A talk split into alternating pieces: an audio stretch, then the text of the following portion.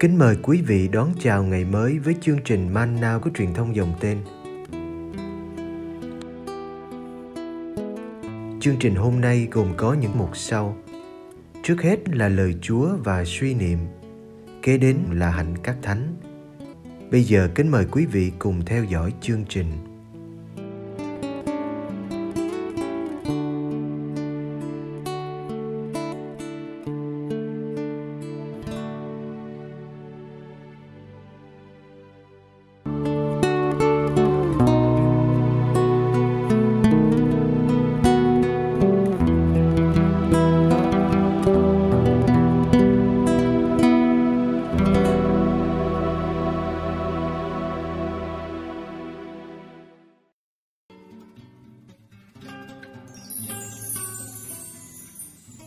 Bài giảng về sự sụp đổ của thành Jerusalem.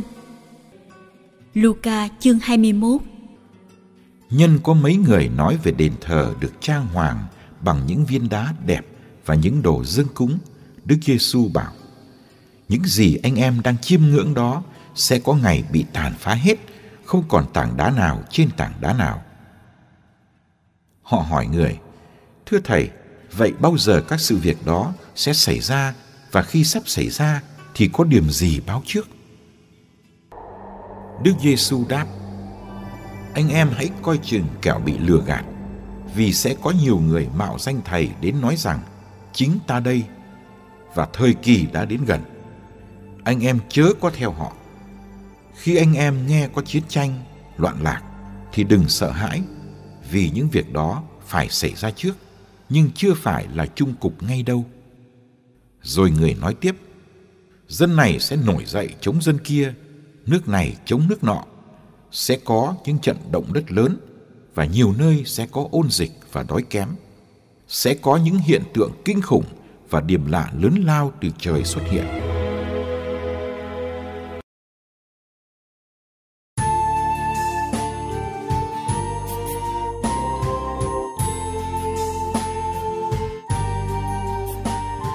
Đức Giêsu sống những ngày cuối đời ở Jerusalem. Hằng ngày, Ngài can đảm giảng dạy trong đền thờ. Dù Ngài biết đây là nơi các nhà lãnh đạo Do Thái đang tìm cách giết Ngài. Đức Giêsu phải đương đầu với những cuộc tranh cãi gay gắt của các thượng tế, kinh sư và của nhóm Sa đốc. Đây là những cuộc đụng độ cuối cùng trước khi Ngài rơi vào tay họ.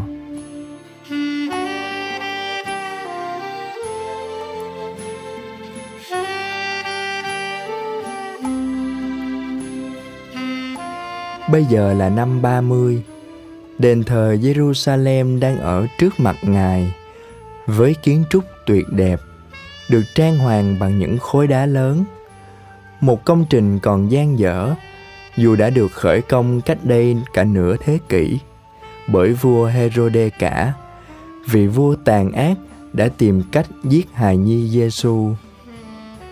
Vua Herode này đã muốn xây dựng lại đền thờ thứ hai hơi nhỏ được xây sau khi dân Chúa trở về từ cuộc lưu đày ở Babylon.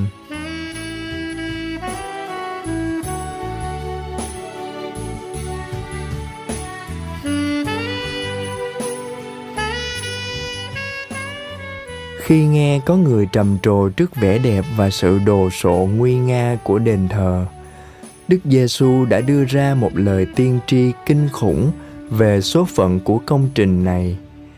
Ngài loan báo về sự sụp đổ của đền thờ ngay khi chưa xây xong. Sẽ có ngày không còn khối đá nào trên khối đá nào. 40 năm sau, lời tiên tri của Đức Giêsu được ứng nghiệm. Năm 70, quân Roma đã thiêu rụi ngôi đền thờ đẹp đẽ này. Đúng là ngày nay không còn khối đá nào trên khối đá nào trừ một bức tường phía tây còn sót lại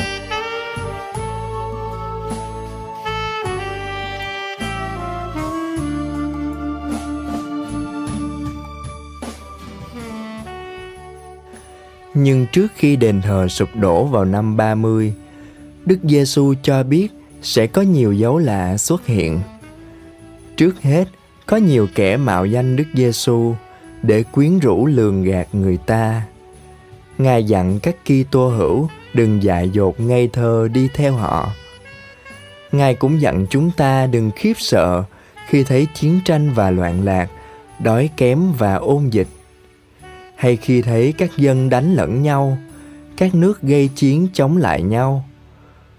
Ngoài ra trong thiên nhiên còn có nhiều hiện tượng kinh khủng. Những trận động đất lớn, những dấu lạ lớn lao từ trời xuất hiện.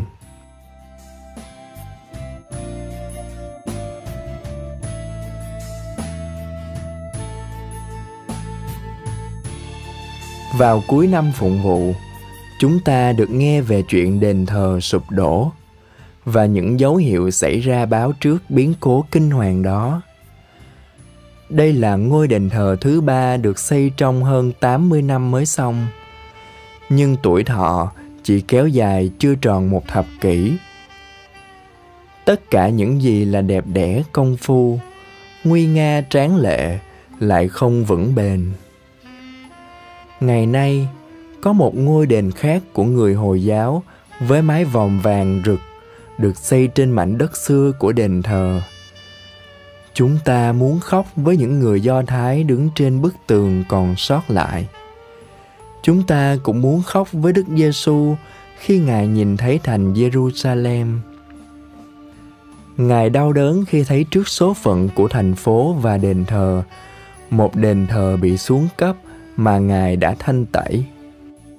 Làm sao để những đền thờ chúng ta xây dựng hôm nay được tồn tại mãi mãi? Làm sao để vào ngày tận thế, những công trình chúng ta thực hiện khi còn sống vẫn đứng vững nhờ đặt nền trên tình yêu tín trung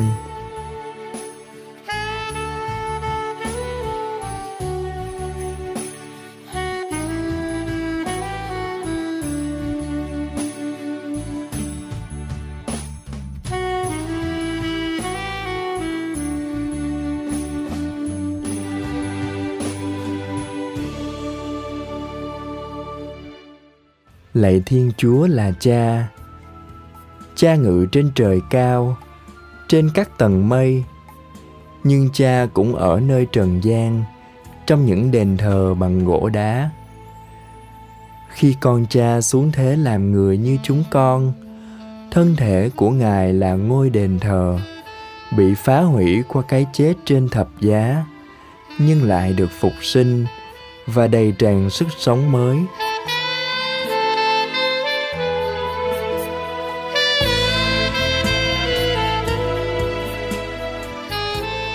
Hơn nữa. Cha còn ở trong những đền thờ thiêng liêng. Giáo hội là đền thờ nơi cha hiện diện.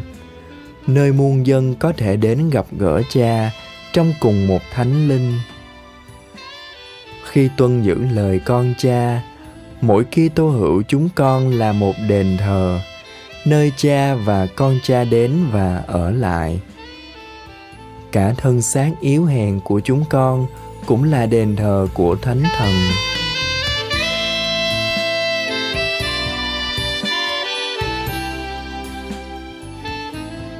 Xin cho chúng con biết quý các đền thờ của cha, tôn kính và gìn giữ sự hiện diện sống động của cha ở đó.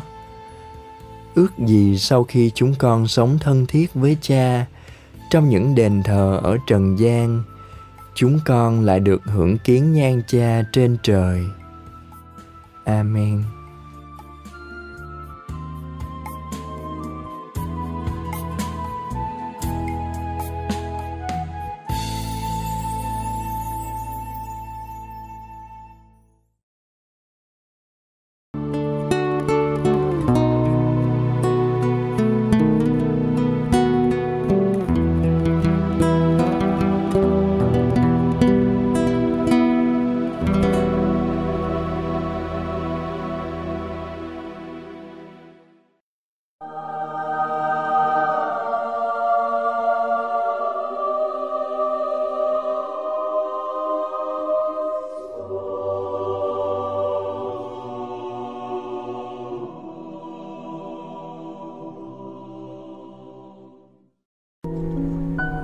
Ngày 21 tháng 11 Thánh Cecilia Mặc dù Thánh Cecilia là vị từ đạo thời danh trong giáo hội Roma, những câu chuyện quen thuộc về thánh nữ thì không thấy ghi chép trong văn bản chính thức.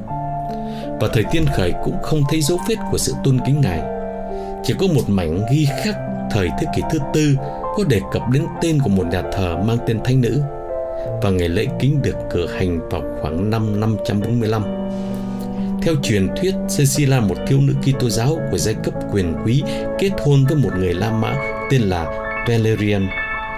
Cecilia mặc áo nhậm ăn chay và thường cầu khiển các thánh, các thiên thần, các trinh nữ xin họ gìn giữ sự trinh tiết của ngài. Và thanh nữ nói với Đức Lao Quân, em sẽ tiết lộ cho anh một sự thật, nhưng anh phải hứa đừng nói với ai.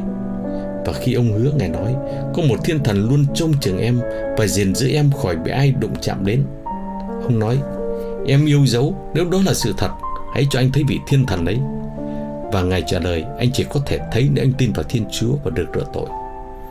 Ngài gửi Đức Lăng Quân đến gặp Đức Giáo Hoàng Urbano Để được rửa tội. Và khi ông trở về nhà, Ông thấy Cecilia đang cầu nguyện trong phòng. Và cạnh đó là một thiên thần với đôi cánh rực lửa, tay cầm hai chiều thiên bằng hoa hồng và hoa huệ đặt trên đầu của hai người và biến đi. Sau đó Tibetius, người em của Valerian bước vào phòng và ông ngạc nhiên khi người thấy mùi hoa nồng nàn cũng như vẻ đẹp mỹ miều của các bông hoa. Khi ông này được kể cho biết các chi tiết của câu chuyện, ông cũng muốn được rửa tội. Sau đó cả hai anh em ông tận tị hy sinh chôn cất các vị từ đạo mà thời ấy xảy ra hàng ngày dưới quyền tổng chấn Tessus Anmacus họ bị bắt và bị đưa ra chức quan tổng chấn và khi họ từ chối thờ cúng các tà thần, họ đã bị chém đầu. Trong khi đó, thánh Cecilia qua lời rao giảng, ngài đã đưa 400 người trở lại đạo và được đức giáo hoàng Urban rửa tội. Sau đó thánh nữ bị bắt và bị xử tử bằng cách chấn nước cho đến chết. Ngài bị dìm trong bồn nước một ngày một đêm. Sau đó, quan cho nồi lửa đun sôi bồn nước, nhưng thánh nữ không hề hấn gì. Khi tổng chấn Amacus nghe biết điều này, Ông sai người đến chặt đầu thanh nữ ngay trong bồn nước. Lê Hình chém ba lần mà đầu thanh nữ vẫn chưa đứt. Hắn để mặc trong máu tuôn đổ. Đám đông đổ xô đến để thắm máu Trong khi Ngài vẫn rau giảng cho họ. Ba ngày sau Ngài chút hơi thở cuối cùng Và được Đức Giáo Hoàng Urban Và các phó tế chôn cất. Theo như lịch sử cho biết Thì thanh nữ Cecilia Là đấng thánh đầu tiên được hưởng đặc ân thi hài bất hoại. Năm 1599 Trong khi chỉnh trang tại nhà thờ thánh nữ tại Trevevere, Hồng Y Srondati mở hòm thánh tích thì thấy xác thánh còn nguyên vẹn trong bộ y phục việt vàng, còn với nhiều vết máu, có vết thương tích trên cổ, đầu quay úp xuống đúng trong tư thế khi lìa đời gần 1.500 năm trước.